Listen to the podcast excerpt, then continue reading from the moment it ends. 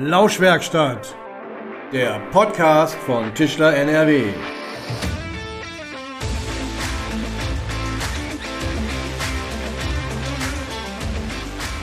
Sehr geehrte Damen und Herren, herzlich willkommen in unserer Lauschwerkstatt in der heutigen Ausgabe als Sonderschicht. Mein Name ist Michael Bücking, Geschäftsführer bei Tischler NRW und ich begleite Sie durch die heutige Folge. Unser Anlass ist kein erfreulicher. Wir sind alle erschüttert, dass wir Zeugen eines Angriffskriegs sind, der Zerstörung und großes Leid für die Menschen in der Ukraine gebracht hat. Ich darf zu Beginn unserer heutigen Lauschwerkstatt zum Ausdruck bringen, dass es meinen Gesprächspartnern und mir schwerfällt, über die Auswirkungen von Sanktionen für die Holzwirtschaft zu sprechen, angesichts eines verheerenden Krieges mitten in Europa. Wir nehmen diese Folge in der fünften Kriegswoche auf, sind betroffen, fassungslos und stehen teilweise ohnmächtig den Entwicklungen in der Ukraine gegenüber. Trotzdem, und auch das sind die Folgen dieses brutalen Überfalls, wollen wir uns in dieser Gesprächsrunde mit den wirtschaftlichen Aspekten des Krieges für die Holzbranche auseinandersetzen. Als Gäste darf ich heute zwei Experten aus dem Holzhandel begrüßen. Zum einen Ralf Tusche, Geschäftsführer der Firma Holz Tusche in Marsberg, mit dem wir bereits vor knapp einem Jahr einmal ausgiebig über Materialengpässe und Lieferketten unterhalten haben Herzlich willkommen, Herr Tusche. Ja, vielen Dank und äh, danke für die Einladung. Außerdem freue ich mich, dass Nils Petersen vom Gesamtverband Deutscher Holzhandel spontan zugesagt hat, in der heutigen Runde mit dabei zu sein. Auch hier herzlich willkommen, Herr Petersen. Hallo, Herr Bücking. Vielen Dank für die Einladung und äh, Gelegenheit, hier sprechen zu können. Wie gerade schon erwähnt, haben wir uns vor ungefähr einem Jahr in einer Sonderschicht unserer Lauschwerkstatt mit dem Thema Baumaterialpreise und Materialverfügbarkeit beschäftigt.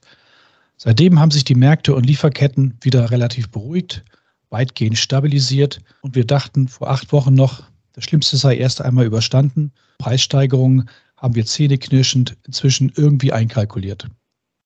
Seit dem 24. Februar führt Russland einen Krieg in die Ukraine, deren Auswirkungen noch gar nicht abschätzbar sind.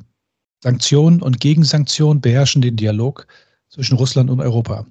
In den vergangenen vier Wochen wurde mal eben das Projekt zur Gaspipeline Nord Stream 2 begraben. Die Verschiebungen auf den Energiemärkten bemerken wir täglich an den Zapfsäulen und VW bekommt keine Kabelbäume mehr aus der Ukraine. Nur um mal einige Schlagzeilen aus den Wirtschaftsnachrichten zu nennen. Was aber noch nicht den Weg in die 20 Uhr Nachrichten gefunden hat, sind die Auswirkungen auf den Holzmarkt und damit auch auf das Tischlerhandwerk. Damit verbunden gleich meine erste Frage an Herrn Tusche. Wir kennen ja alle sibirische Lerche als Terrassendiele. Das haben Laien vielleicht schon einmal gehört. Und Fachleute kennen es möglicherweise auch als Handelsbegriff. Aber noch viel mehr Produkte kommen am Ende aus der, den russischen Föderationen, äh, zum Beispiel Holzwerkstoffe oder zum Beispiel Birke Multiplex. Welche Bedeutung haben eigentlich Schnitthölzer und Holzwerkstoffe, die aus der Russischen Föderation bzw. der Ukraine kommen? Was haben sie für eine Bedeutung für den heimischen Markt? Ja, wirklich, ich kann Ihnen nur recht geben. Äh, die Märkte hatten sich etwas beruhigt, etwas normalisiert. Wir hatten wieder einen halbwegs normalen Marktverlauf auf einem deutlich erhöhten Preisniveau, aber die Verfügbarkeiten waren wieder gegeben. Jetzt stellt uns dieser ja, Krieg, äh, dieser furchtbare Krieg vor eine ganz neue Dimension in der Beschaffung. Die Wege aus Russland äh, sind ja jetzt nicht mehr so offen. Äh, einmal durch schwere Logistikwege, aber halt eben auch durch eine gewisse Sperrung von Oligarchen äh, und auch durch äh, Erschwernisse im Zahlungsverkehr ist der Nachschub an Birkenmultiplex zum Teil gar nicht mehr möglich oder halt eben sehr schwer geworden. Diese Birken-Multiplex werden ja halt eben in verschiedensten Bereichen im Innenausbau eingesetzt, also sowohl im sichtbaren Innenausbau, sondern im konstruktiven Innenausbau, im Fahrzeugbau und auch im Außenbereich. Und die russische Menge betrifft ungefähr 220.000 Kubikmeter, während die anderen Länder halt eben bei ca. 180.000 Kubikmeter liegen, also ein ganz erheblicher Anteil. Und bei der unsicheren Lage oder bei der ja, nicht beeinflussbaren Lage sind wir mit Sicherheit jetzt darauf angewiesen, dass wir Alternativen für diese Birken-Multiplex, die wir eigentlich in Deutschland alle so lieben, äh, suchen. Wie der Endverbraucher das Multiplex-Produkt in Zukunft bewertet mit der russischen Herkunft, ist eine Frage, die ich auch aktuell nicht beantworten kann. Und ebenso kann ich auch keine Stellung nehmen, ob ein Händler oder ein Verarbeiter diese russische Ware weiterverarbeiten möchte oder kann oder mit seinem Gewissen vereinbaren möchte. Äh, Alternativen gibt es, äh, die sind mit Sicherheit je nach Verwendungszweck sehr unterschiedlich. Ich mache mir für mein Unternehmen zum Beispiel Gedanken, dass wir für den hochwertigen Innenausbau in dem sichtbaren Bereich halt eben die Pappel Multiplex aus äh, Italien einführen. Dort ist halt eben gerade die Ökologie sehr nachhaltig und halt eben auch die Buchen Multiplex ist ein Ersatzprodukt für den Innenausbau. Für den konstruktiven Innenausbau gibt es mit Sicherheit Möglichkeiten im Bereich Eukalyptus und Pappel. Dort gibt es ja halt eben auch Plantagen aus Brasilien oder aus China, wo halt, wo halt Eukalyptus halt eben verfügbar ist. Und im Fahrzeugbau ist mit Sicherheit die größte Hürde zu nehmen. Dort ist eventuell Buche und auch Eukalyptus ein gewisser Ersatz. In der Außenverwendung, ja, da bleibt dann halt eben nur noch Okumee-Sperrholz als Ersatz für Birkenmultiplex. Also wie Sie da ja von mir schon hören, also muss man sich eine Menge Gedanken machen, sowohl der Händler wie halt eben auch der Verarbeiter, auf welche Produkte kann man umschwenken, wobei natürlich aktuell noch gewisse Mengen an Birkenmultiplex im Markt da sind. Das bedeutet natürlich auch, dass äh, es ist ja nicht so, dass Sperrholzwerke mal von einem Tag auf den nächsten hochgefahren werden können, dass sie ihre Kapazität verdoppeln können. Äh, ich vermute mal, dass die Produktionskapazitäten ohnehin schon relativ ausgereizt waren. Das heißt, sehen Sie da eine Chance, dass man kurzfristig ausreichend Ersatzmaterial aus anderen Ländern, anderen Materialien überhaupt bekommen kann? Das ist extrem schwer. Die Frage kam auch von allen Kunden, warum äh, kaufst du halt eben nicht in Lettland, in Estland oder in Polen? Diese Werke waren schon vor der Krise auch ausgelastet, hatten halt eben feste Kunden. Und erschwerend kommt hinzu, dass bei diesen Werken halt eben auch ein Teil des Rundholzes auch aus Russland kommt. Also gerade die Werke Lettland, Estland haben ca. 40 Prozent ihres Rundholzbedarfs decken die in Russland, wo die Nachschubwege auch gerade stocken. Also von daher werden wir einen gewissen Engpass bekommen, den wir halt eben maximal eventuell etwas ab abfedern können durch Zusatzmengen aus China, aus Brasilien und vielleicht etwas aus Italien. Aber die Ware wird in den nächsten Monaten schon eher knapp werden. Ja gut, und das, was wir in einer freien Marktwirtschaft oder auch auf dem Energiemarkt sehen, dann wirkt sich natürlich auch eine eingeschränkte Verfügbarkeit auf den Preis aus. Das heißt, haben Sie da mal so eine Einschätzung, wie sich dann, nehmen wir mal eine 22er Birke Multiplex, wenn überhaupt verfügbar, wie hat sich da der Preis in den letzten Wochen entwickelt? Ja, schwere Frage, Herr Bücking. Da ist die Spreizung extremst groß. Also manche Händler haben den Verkauf komplett ausgesetzt, die halt eben einfach warten wollten, wie der Markt sich entwickelt.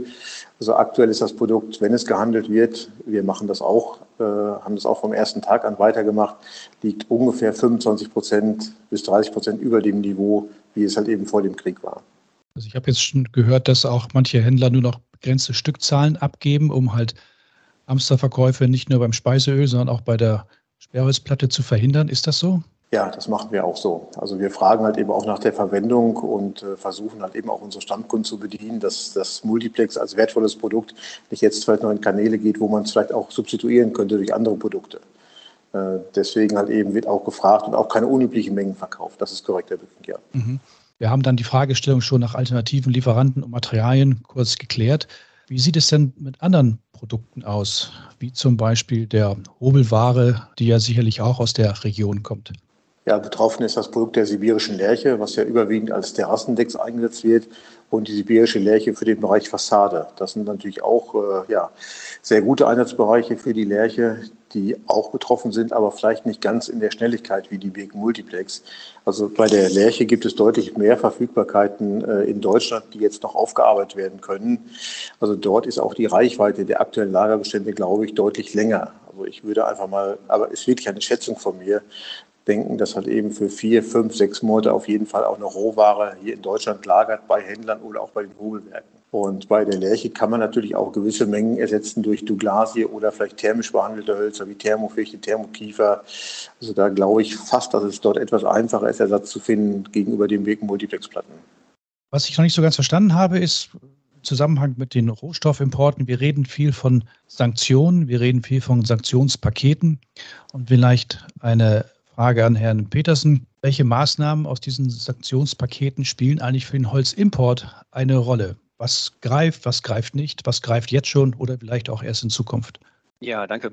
Äh, wir haben ja, ähm, Herr Tusche hat ja gerade eben schon über Birkensperrholz beispielsweise im äh, Allgemeinen äh, gesprochen und im Besonderen, wenn man die Frage auf die Sanktionspakete hin interpretiert, kann man da im Speziellen sagen, dass ein, einer der größten russischen Birkensperrholzhersteller mit dem Namen Svesa, der ist über seinen Mutterkonzern, ähm, ich sage einfach mal über ja, die Eigentümerstruktur ähm, steht eine Person auf der Sanktionsliste der Europäischen ähm, Union, ähm, was im Umkehrschluss bedeutet, dass äh, Importeure nicht mehr von Svesa kaufen dürfen. Und die Sanktionen gelten direkt und unmittelbar.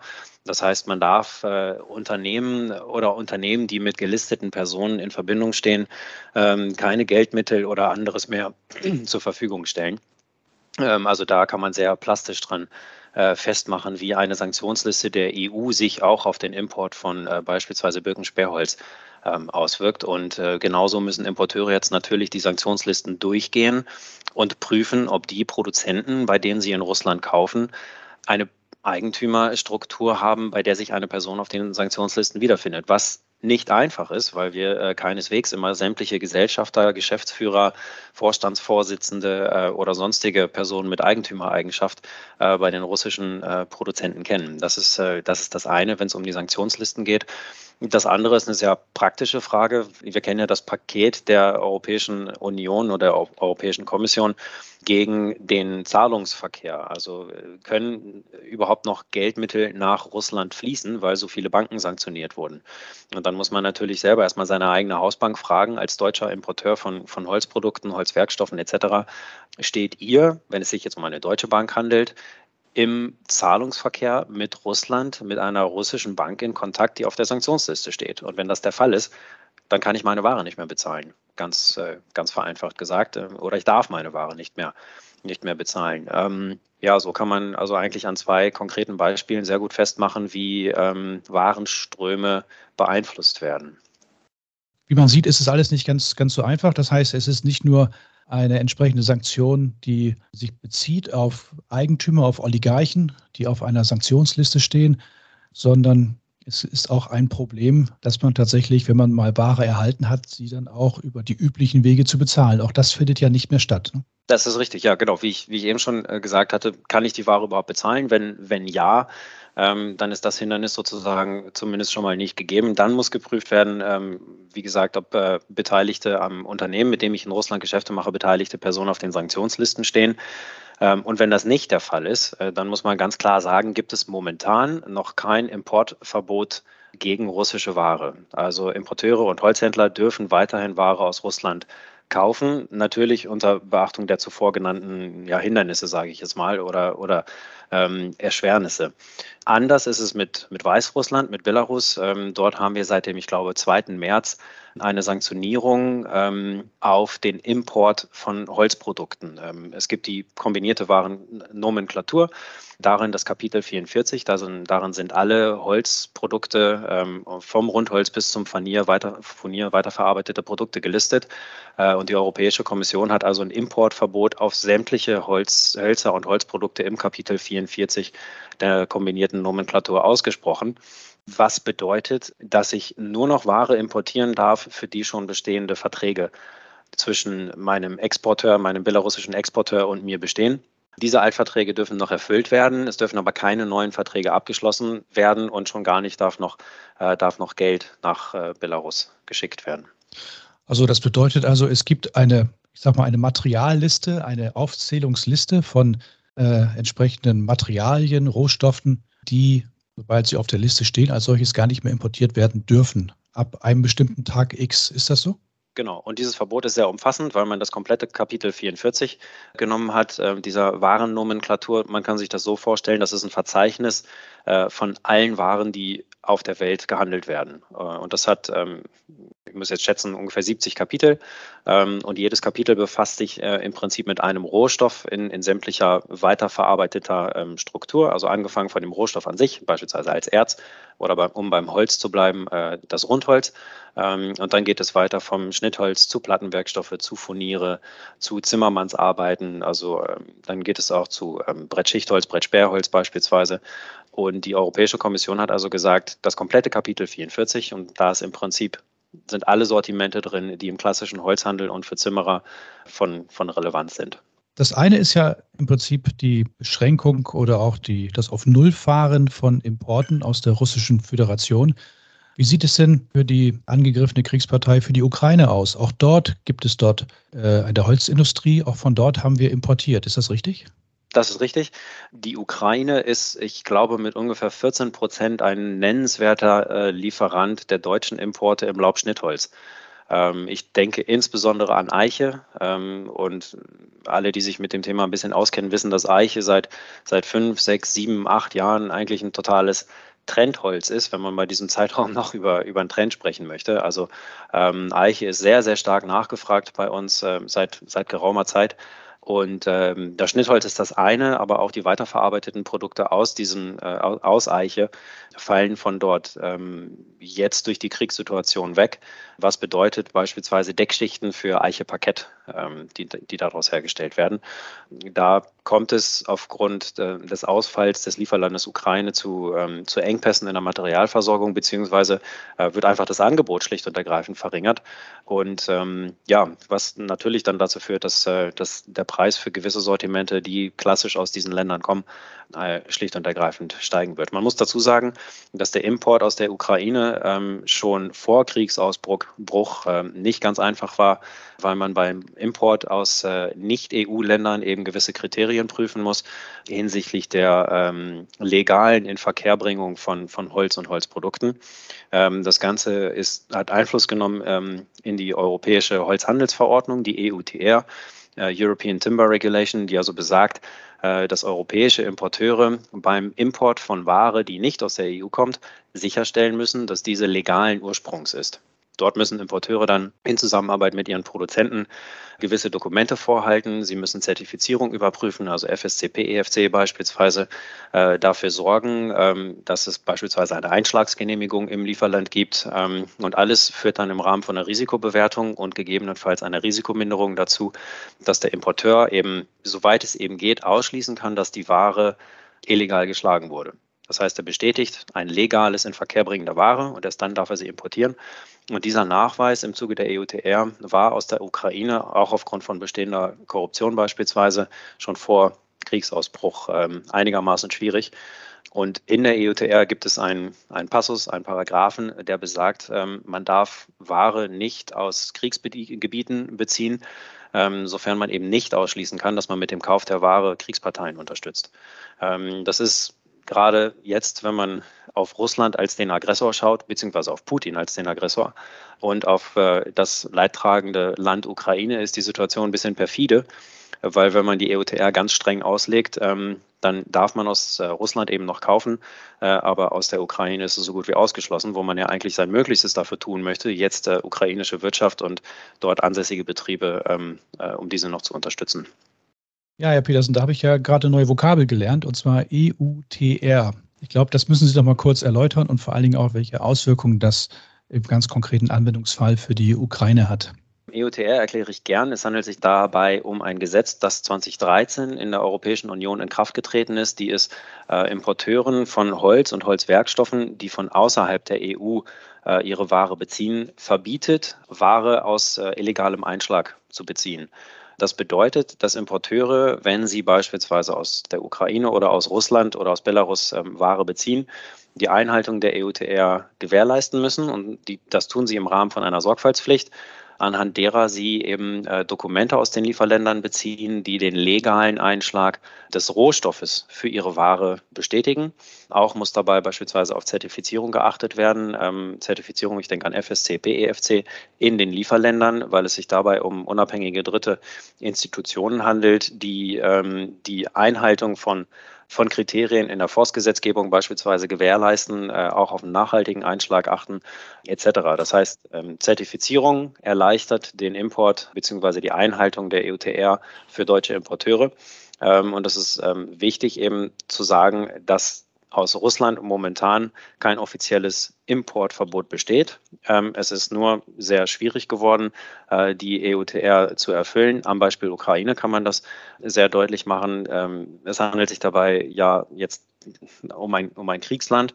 Und dort ähm, ist klar, dass, dass beispielsweise ein gewisser ordnungspolitischer Rahmen in diesem Kriegsland einfach nicht ähm, erfüllt werden kann. Und diesen Rahmen brauche ich aber von Importeursseite, um eben mit großer Wahrscheinlichkeit sicher sagen zu können, dass es sich bei der Ware, die ich von dort importiere, nicht um äh, illegal auf den Markt gebrachte oder illegal eingeschlagenen äh, Rohstoff handelt. Das heißt, da ist dann die Hauptproblematik, dass im Prinzip die staatlichen Organe in der Form, die Forstbehörden nicht mehr entsprechend arbeiten, die Zertifikate nicht mehr beigebracht werden können und damit ist im Prinzip auch kein importfähiges Material mehr ist, wenn ich das mal so zusammenfassen darf. Ja, Herr Petersen, da habe ich ja gerade wieder eine ganz neue Information bekommen, nämlich dass eine große Anzahl von Deckschichtlamellen in Eiche tatsächlich aus der Ukraine stammen. Und Sie haben auch vorhin schon mal beschrieben, dass dann die Lieferketten natürlich nicht mehr stabil sind. Was hat das für eine konkreten Auswirkungen auf die heimische Parkettindustrie, die sicherlich ja auch Deckschichtlamellen aus der Ukraine bezieht? Das wäre eine Frage an Herrn Tusche, der bestimmt die Auswirkungen schon gespürt hat. Ja, die Auswirkungen sind ganz massiv in dem Bereich. In der letzten Woche haben also alle deutschen Parketthersteller äh, höhere Gewalt angemeldet. Das heißt, können ihre Produktion auch dementsprechend ihre Objekte nicht beliefern. Also da merkt man halt eben am eklatantesten halt eben die, den Bruch der Lieferketten und alle Hersteller versuchen halt eben jetzt äh, ja einen Teil der Produktion umzustellen auf Furnierboden, wo halt eben die Eiche dann als Furnier dementsprechend verarbeitet wird. Aber in dem Produkt Eiche Parkett aktuell gibt es ganz, ganz große Lieferschwierigkeiten. Das ist natürlich eine wichtige Information auch für unsere Tischlerbetriebe. Wir haben im letzten Jahr massiv damit gekämpft, dass wir unsere Vorkalkulationspreise kaum noch halten konnten. Und jetzt haben wir natürlich auch das Thema, dass wir einfach Lieferverträge auch jetzt in dem Fall eingegangen sind, manchmal sogar mit Fristen verbunden. Das heißt, wenn ein Parkettwerk schon nicht mehr liefern kann und dementsprechend die Lieferzusagen nicht mehr stimmen, das ist natürlich auch ein Problem am Ende dann für unsere Tischlerbetriebe, die einen Bau fertigstellen müssen, wo halt nun mal diese Deckschichtlamelle verbaut wurde. Haben Sie da einen Tipp für unsere Mitgliedsbetriebe, wie sie diesem Risiko begegnen können? Nein, einen konkreten Tipp leider auch nicht, Herr Bücking. Äh, ja, am besten sprechen mit dem Lieferanten, sprechen mit dem Händler, äh, um versuchen, auf Alternativen auszuweichen. Ich hatte gerade schon äh, gesprochen, dass also Eichefonierboden ein Thema ist, was halt eben leichter verfügbar ist, was ähnliche Optiken bietet, natürlich in der Technik anders ist. Aber da gibt es zum Teil Lösungen halt eben und das sollte einfach besprochen werden. Oder halt eben andere Holzarten. Aber das ist natürlich etwas schwer, weil halt eben, wie Sie schon sagten, die große ja, Eichenwelle nach wie vor ungebrochen halt eben ja, läuft. Natürlich, das, als, was man als einzigen Tipp da vielleicht geben könnte, ist tatsächlich in den Dialog mit seinem Endkunden zu gehen, um auf diese Lieferproblematiken hinzuweisen, um da möglicherweise dann auch nochmal entsprechende Einigungen herbeizuführen. Oder am Ende auch tatsächlich die höhere Gewalt gilt ja dann auch für unsere Tischler, die tatsächlich das Material unvorhersehenerweise nicht mehr bekommen. Das ist ja das, was gerade passiert. Ja, wir hatten ja vorhin schon mal eine neue Vokabel gelernt, nämlich EUTR, hatte ich ja schon mal erwähnt.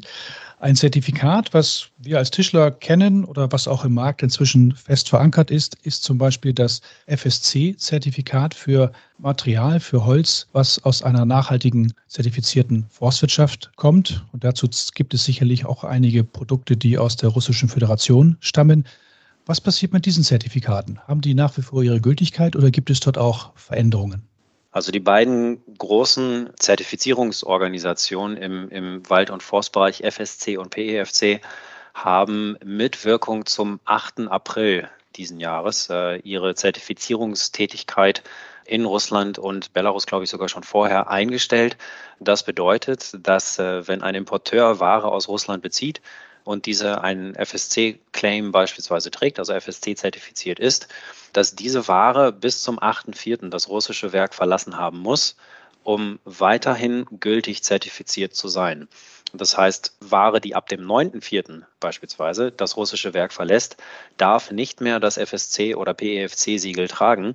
Und beide Zertifizierungsorganisationen ähm, betreiben äh, einen ganz wichtigen Aspekt, in Zusammenhang mit der EUTR, weil nämlich in Zusammenhang mit der EUTR ähm, zu prüfen ist, ob ich zertifizierte Ware einkaufe. Und wenn das der Fall ist, dann habe ich schon einen großen Teil meiner ähm, Sorgfaltspflicht erfüllt auf dem Wege zum Beleg, dass es sich dabei um legale Ware handelt beim Import.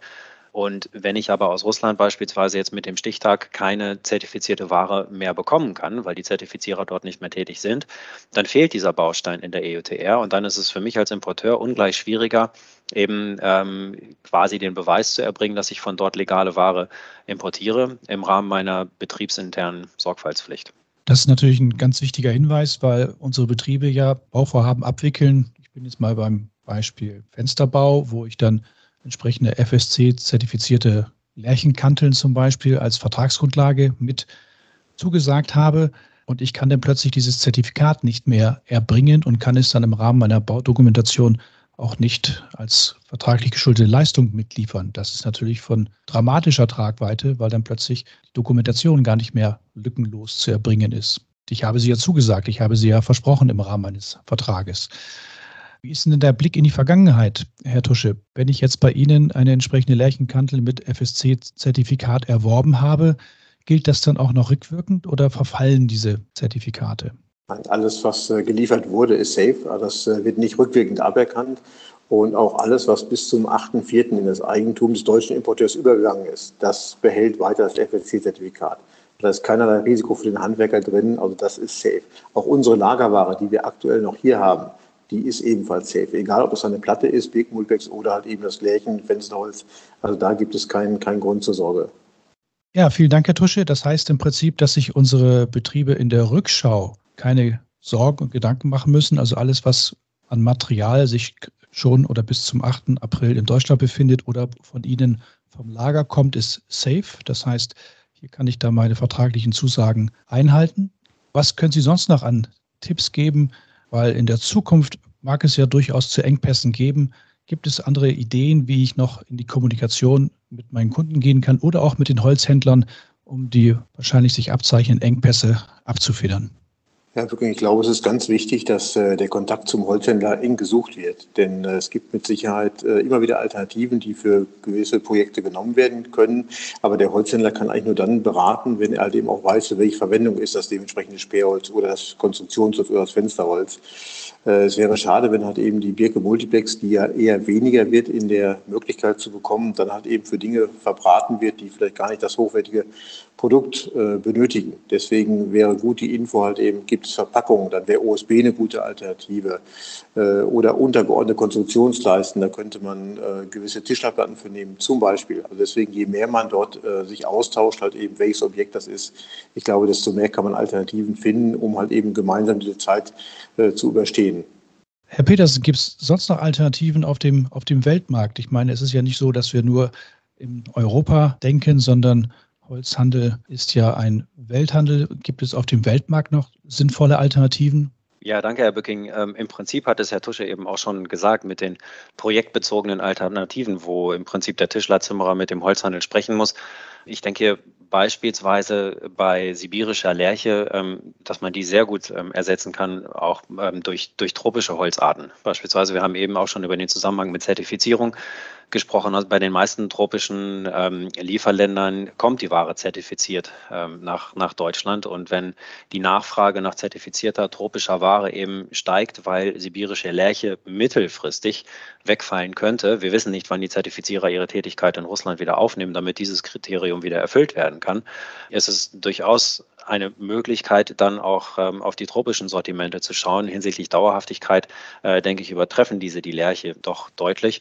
Ich will jetzt nicht der Lerche den Rang ablaufen, äh, keineswegs, sondern Alternativen äh, aufzeigen.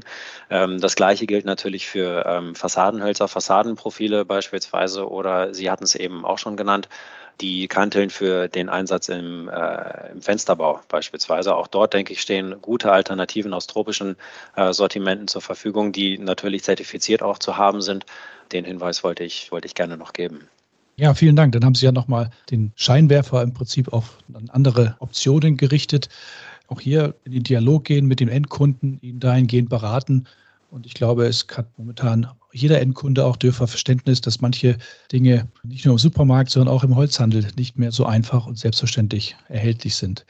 Lass uns nochmal einen etwas anderen Aspekt beleuchten. Wir haben jetzt viel von Zertifikaten, von Verfügbarkeit, von entsprechenden Maßnahmen der, der Handelsbeschränkung geredet.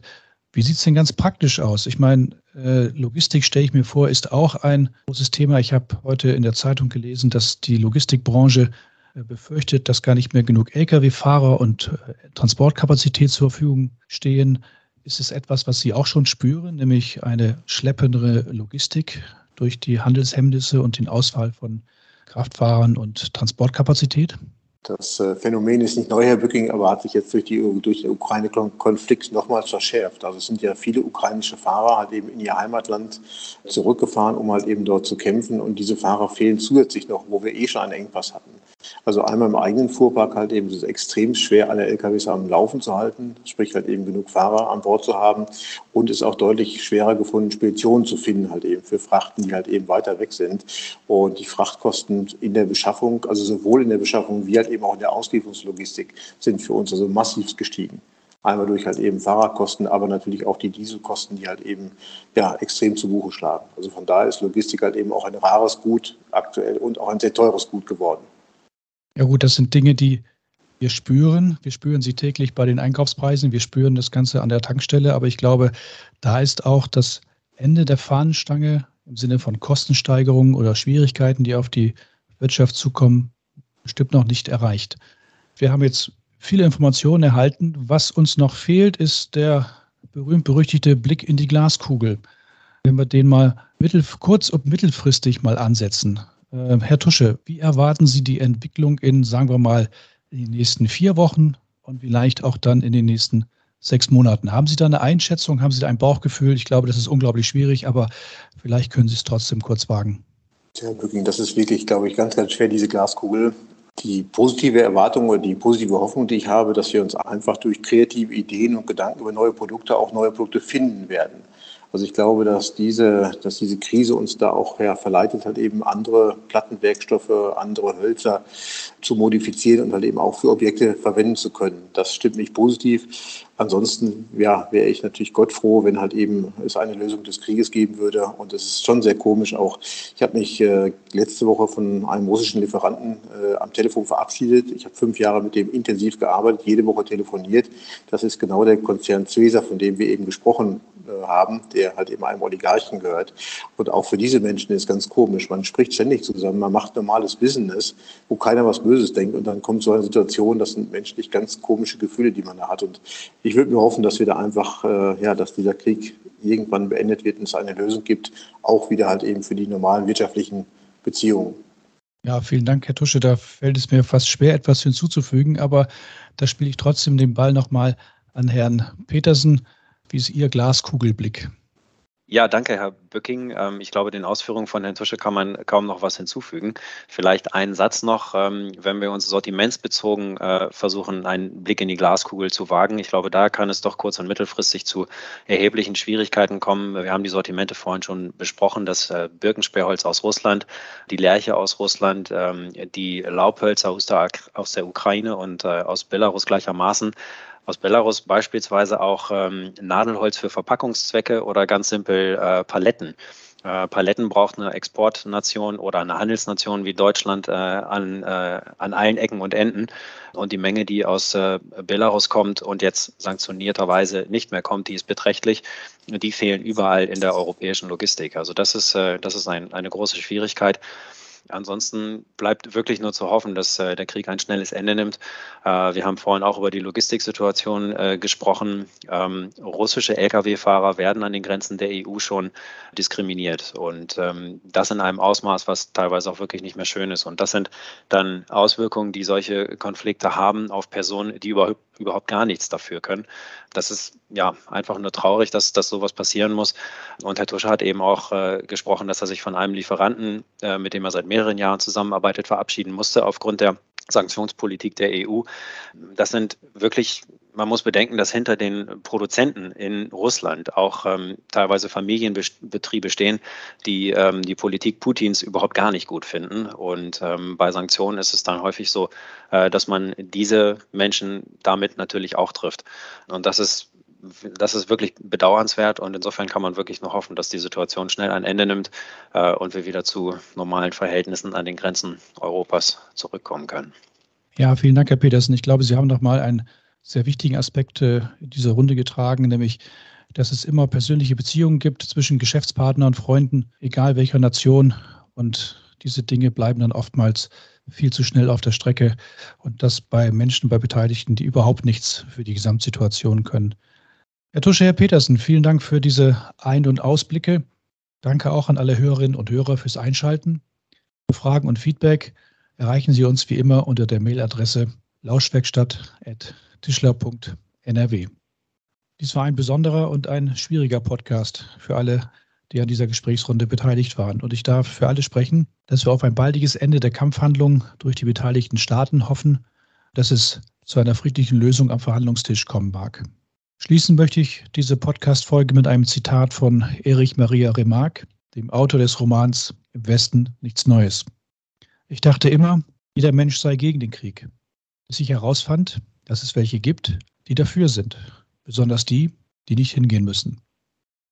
Bis zum nächsten Mal in der Lauschwerkstatt.